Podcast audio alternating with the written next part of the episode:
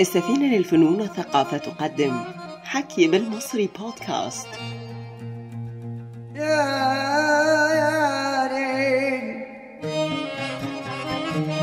حكاية قط الكرار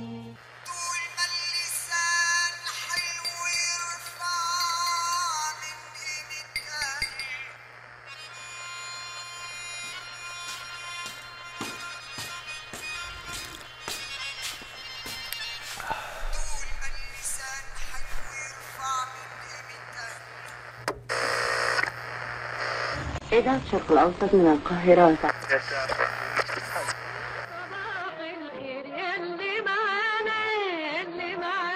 حط الطبلية وطلب من مراته كيس العيش وهو قدامه حتة جبنة قريش وطبق فول وحزمة جرجير مبلولة. أم محمد حطت العيش وقعدت على جنب تستنى أبو حسين لما يخلص. وهو كمان تسمع دعوته ليها وهو بيقول لها يا سلام! يا سلام! تسلم إيدينك يا غالية عليكي طبق فول ولا الخواجة كنتكي يعرف يعمله. لكن قطع كلامه وعقد مزاجه قطة جت تنونو شبت على الطبلية عاوزة تمد بوزها في الأكل. هشها بكوعه لكن ما فهمتش. الجوع كان قارصها واللي ليه في القطط عارف كويس إن طبيعتهم الفضول والإلحاح. قال لها بقول لك إيه ما تسربي القطة دي يا غالية. دي قطة غلساوي دي عليها غتاتة تقرف. طب ما تديها لقمة وتخلص. ويعني هي يعني هتسكت. ما هي هتيجي تاني يعني؟ هو ماله يا اخويا فيها إيه بس؟ ده حتى ثواب. طب أنت عارف إن هي بتردع ده أنا حتى مسمياها. أم العيال. أم العيال؟ والله والله أنت مشكلة يا غالية. خلاص ما دام أنت مسميها أم العيال وبتردع خلاص خديها يا ستي. اشبعي بيها.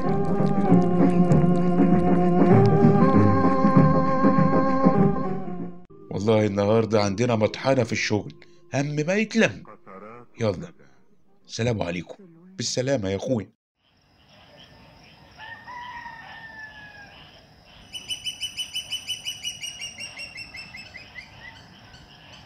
طلع من البيت. ركب الموتوسيكل وطلع من بين الزراعة على مخزن شركة الأغذية اللي على أول البلد. شغله من زمان. شيال عندهم من ضمن شيالين الشركة اللي عمره ما غلط فيها في حد ولا عمل مشكلة مع أي حد. عشان كده كان محبوب محبوب من الكل. اليومين دول عندهم شغل كتير جدا في الشركة وبيشتغلوا طقطقين ويطبقوا ورديتين لدرجة إن الشركة بتجيب لهم وجبات على كيفك. إشي فراخ وإشي لحمة وإشي سمك والكل مبسوط. حاجة ما حصلتش قبل كده.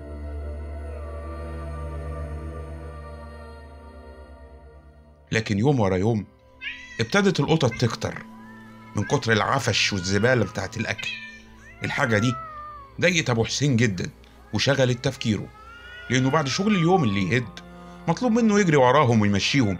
ويلم العفش بتاعهم من فوق الكراتين والبضاعة اللي بيوقعوها ويخربشوا الكياس اللي فيها. ويجي المدير يزعق ويشخط ويتهمهم بالتقصير. ويسمعهم كلمتين ملهمش لازمة. ده غير إنه لازم يتوضى كل شوية من العفش ده.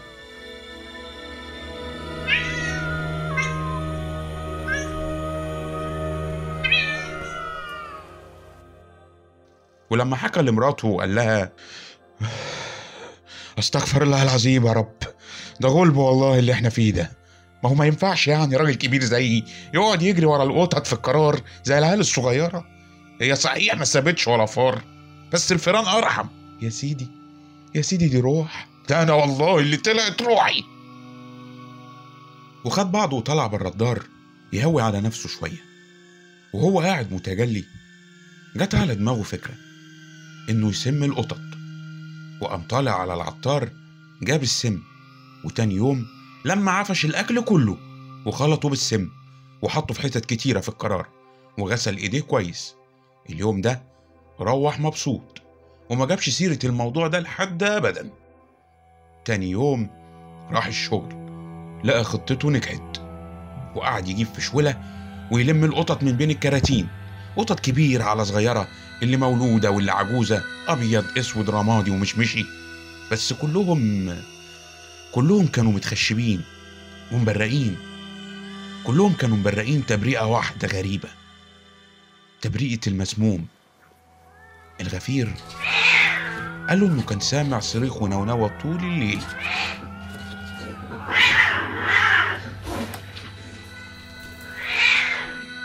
ساعتها قال له أبو حسين أحسن يا شيخ. خلينا نخلص بقى من القرف ده. ده أنا طلع بوزي في الحكاية دي. وشال الشويلة على الموتوسيكل وطلع بيها. وقرب الزراعية والمصرف رماهم. تاني يوم لاحظت أم محمد إن عين أبو حسين محمرة ومبرقة. وجابت له ششم وحطته له. ونفس الحكاية دي لاحظها عليها عدلي الغفير. وجاب له تلج ونضارة عشان الشمس والتراب. لكن مش ده اللي كان شاغل أبو حسين. ادي بيحط ششم ومداري عينه بالنضارة لحد ما تروق. عشان كده كان طول اليوم ساكت وسرحان ومكشر. أم محمد ما كانتش بتقرب منه وهو في الحالة دي لكن في يوم قال لها الريحة الزفره دي يا ريحة كفالة الشر يا راجل الدار زي الفل. بقول لك في ريحة زنخة. طيب هبقى أولع شوية بخور. بخور؟ بخور يعني دخان وهتخنقيني أكتر ما أنا مخنوق. طب أعمل إيه طيب؟ ما تعمليش. أنا اللي هعمل. هنام بره الدوار. الصبح حطت أم محمد الفطار وقعد أبو حسين يفطر وقالت له إنها طلعت القطة بره عشان ما تضايقوش. لكن هو خد بعضه ومشي حتى من غير سلام عليكم. وبعد الشغل راح على الزراعية وركن الموتوسيكل. ووقف سرحان يرمي الحصى في المية. في تعدية عدلي الغفير. أبو حسين أبو حسين. إيه ده؟ أنت ما روحتش؟ مش عاوز أروح. ليه كده؟ قوم يا راجل قاعد في الحتة المقطوعة دي. قوم لما محمد تتوغش عليك. ما محمد دي بقى هي السبب. ليه كده؟ حصل بينكم حاجة ولا إيه؟ ما حصلش. وما أعرفش وسيبني في حال الله لا يسيئك. مالك بس يا راجل؟ ده انت حالتك كرب خالص. أيوه كرب ونكد وزفت وقطران يا عالم سيبوني في حالي. استهدى بالله يا أبو حسين استهدى بالله. وقول لي بس إيه اللي حصل؟ ام محمد مالها عاوز اطلقها أعوذ بالله. ليه كده؟ عملت حاجة ولا إيه؟ ما عملتش. ما عملتش. وهي دي المصيبة إنها ما عملتش. بس اليمين على لساني وفي دماغي ليه نار ما بيفارقنيش. لا لا لا لا. استغفر ربنا كده يا راجل. وخد لك اجازة يوم أو يومين من الشغل. واقعد في حتة كده لوحدك. صوم وصلي وعود لربك. نفسيتك هترتاح وهتبقى زي الفل إن شاء الله. وعمل أبو حسين زي ما قال له عدلي. ارتاح له يومين صحيح. لكن رجع زي ما كان وأكتر. وكترت الخناقات وتلمت الجيران اللي استغربوا جدا وضربوا كف على كف. من أفعال الراجل اللي ما كانتش بتطلع منه العيبه وجت بنتها هدى وجوزها وخدوا الست عندهم البيت. ولما جه محمد من الجيش ما استحملش إن أمه سابت بيتها وراح اتخانق مع أبوه. وبعت لأخوه حسين اللي متجوز بره البلد وقابله معادل الغفير. وحكى لهم مشكلة أبوهم. ساعتها قرروا يودوه لدكتور. الدكتور كتب له على دواء مهدي يخليه ما يفكرش خالص. لكن حالته بقت بتسوء أكتر وأكتر وجاله الضغط والسكر والقرحة. ومن بعد ما كان شيال طول بعرض ما بقاش قادر يصلب طوله. وآخرة ما غلبه الناس شارت عليهم بشيخ يرقيه ويحميه بمية مقرية. ومن شيخ لشيخ شهر ورا شهر وصلوا لشيخة اسمها القرشانة.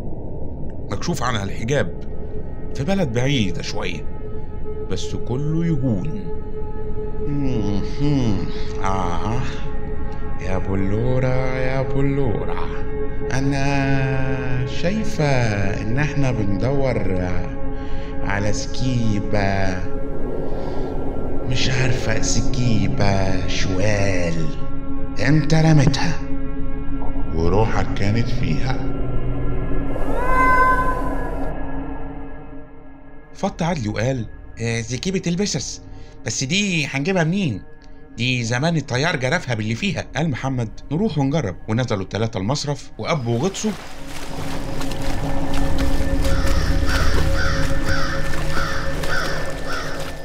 لكن ما لقيوش أي حاجة. أبو حسين تعب جدا. ورقد في الفرش وبقى غايب عن وعيه. وبيهزي ويقول الشوال مش هقولها الريحة زنخة وبقى يقوم من منامه وأحلامه مفزوع. الشوال مش هطلع مش هطلع الريحة زنخة فيلحقوه بكوباية مية ويهدوه.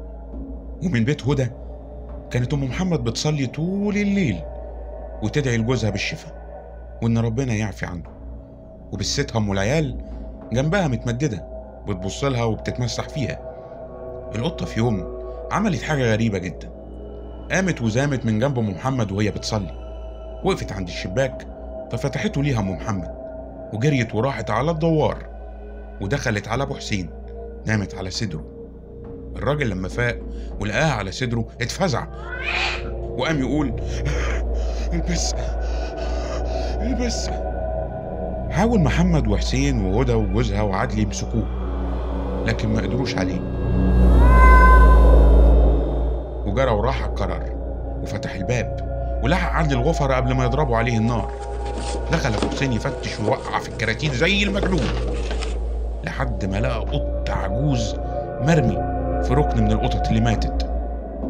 خده وشاله وراح بيه على المصرف. وقعد يبص له لحد ما الفجر شقشق وكان بيعيط.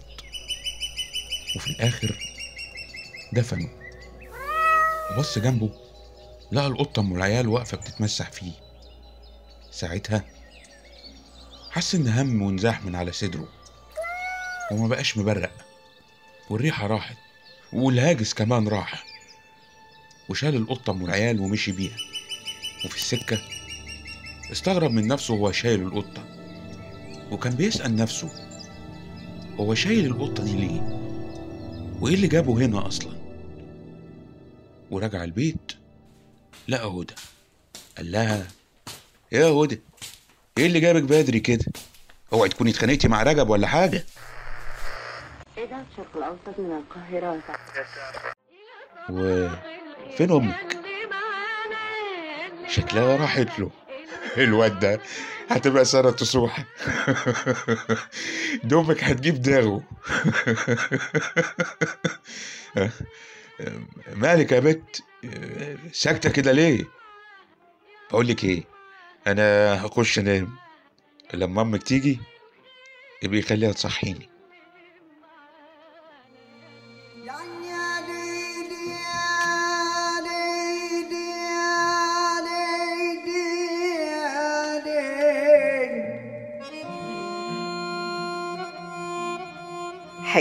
حكاية قط الكرار حكاء أحمد عثمان.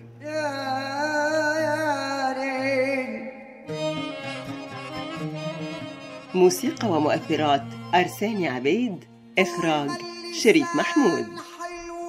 حكي بالمصري بودكاست